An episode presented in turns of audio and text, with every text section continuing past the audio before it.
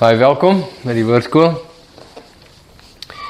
Uh Lukas Bybelstudie. Ons het uh, met ons met ons vorige video toe het ons gekyk na Lukas 19 en dit was die intog van Jesus in Jerusalem.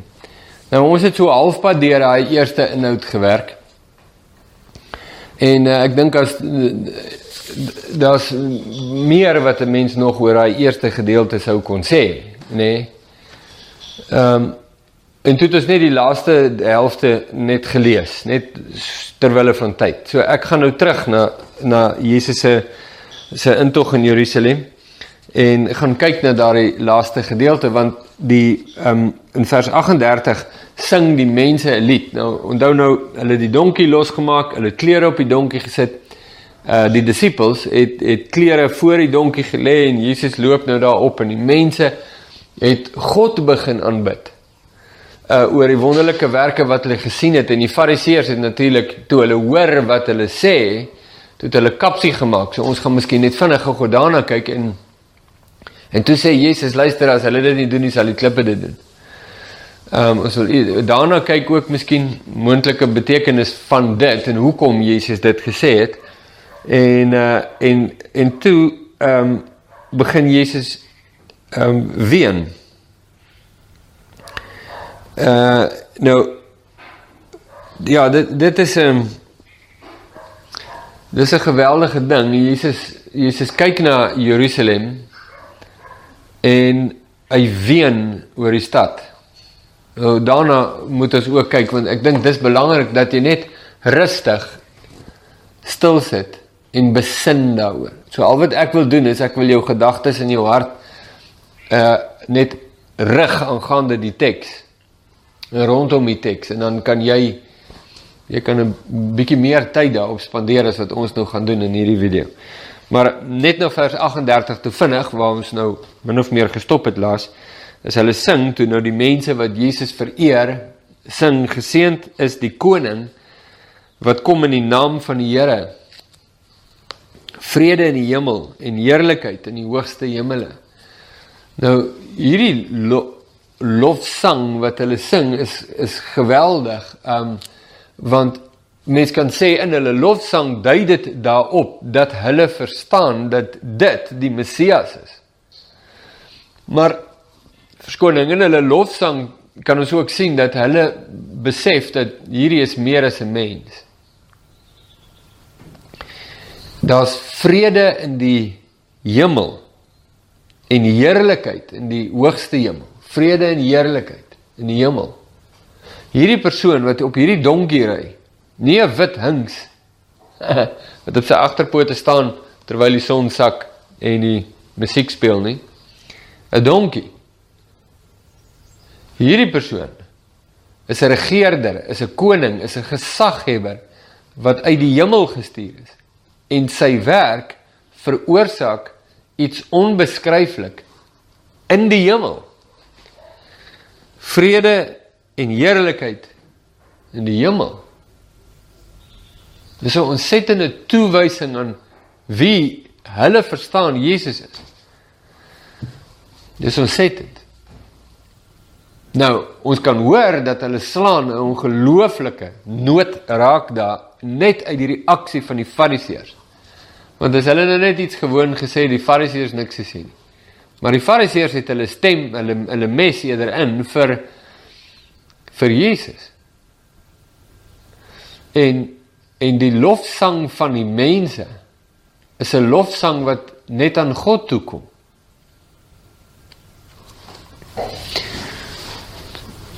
Want want en hierdie gedagte vir jou om om dat om dat aan te dink is as hulle bedoel 'n koning wat kom in die naam van die Here bedoelende dat Jesus kom uh, soos wat Dawid die koning was, nê, die seun van Isaai, jongste seun van Isaai gesalf deur Samuel.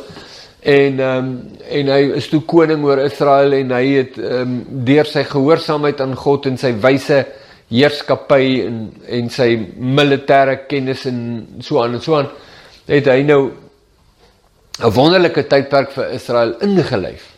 So hulle kyk na Jesus bloot as jy weet iemand soos 'n Dawid Dan het hulle gesing vrede en heerlikheid in Israel.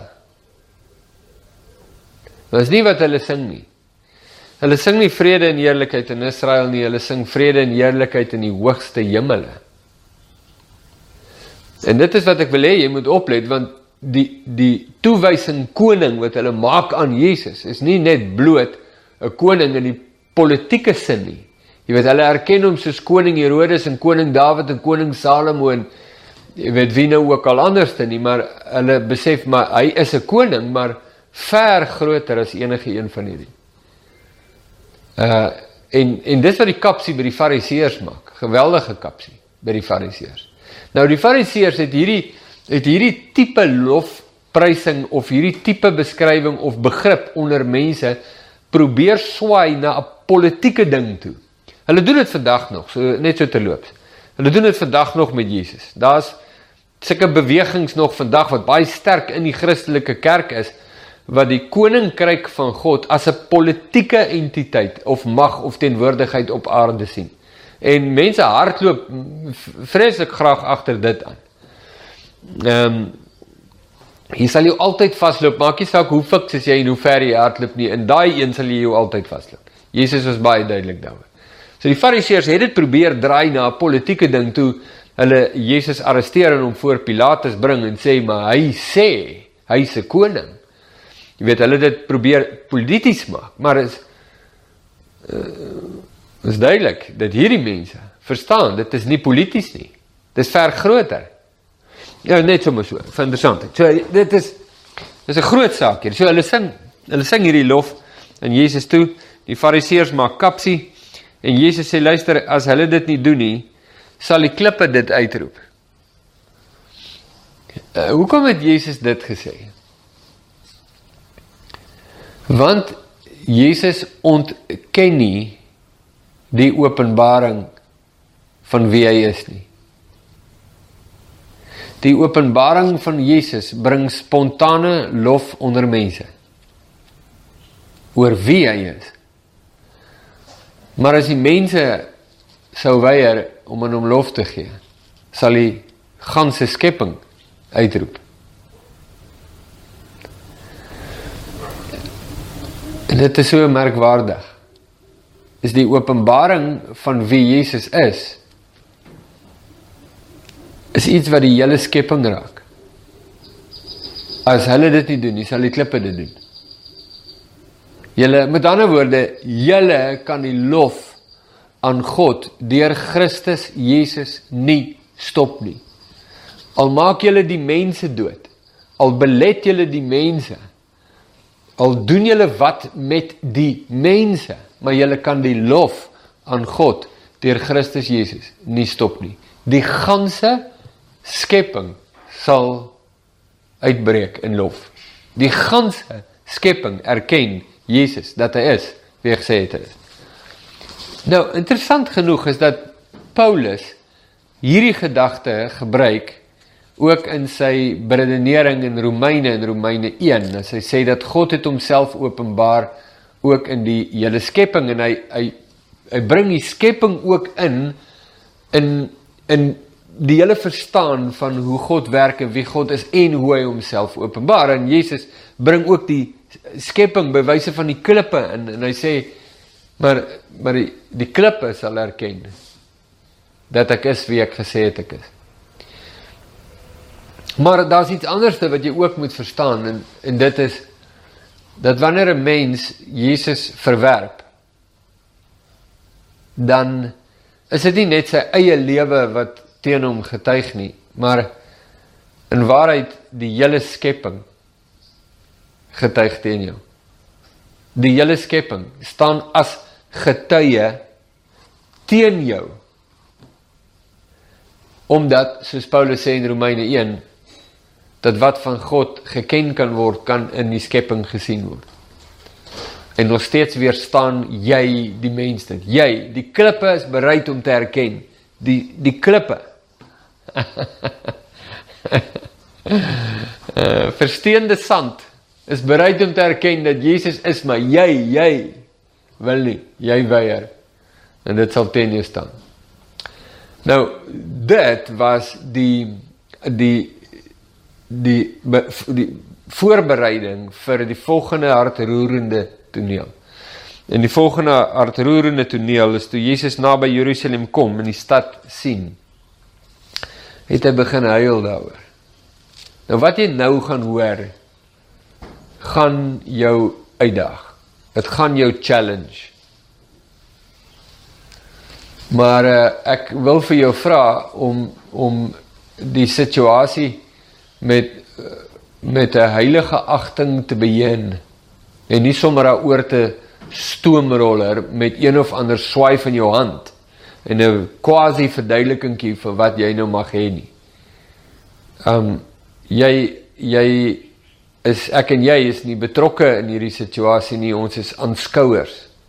Hierdie is 'n baie diep persoonlike oomblik in die lewe van Jesus wat openbaar word voor ons oë, vir ons om te sien iets en iets te verstaan wat eintlik ons ontwrig in ons harte. So, kom ons kyk wat dit is.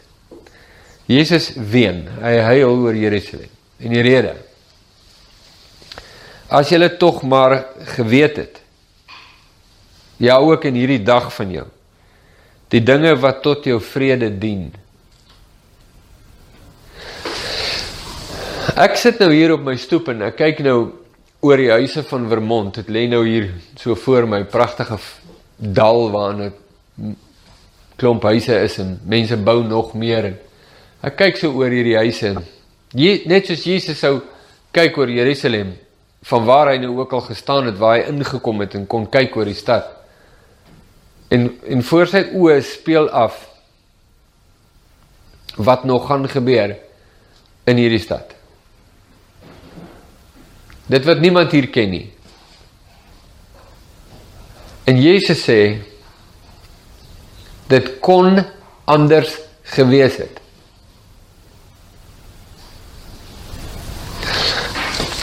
So wat sien Jesus? Wel Jesus sien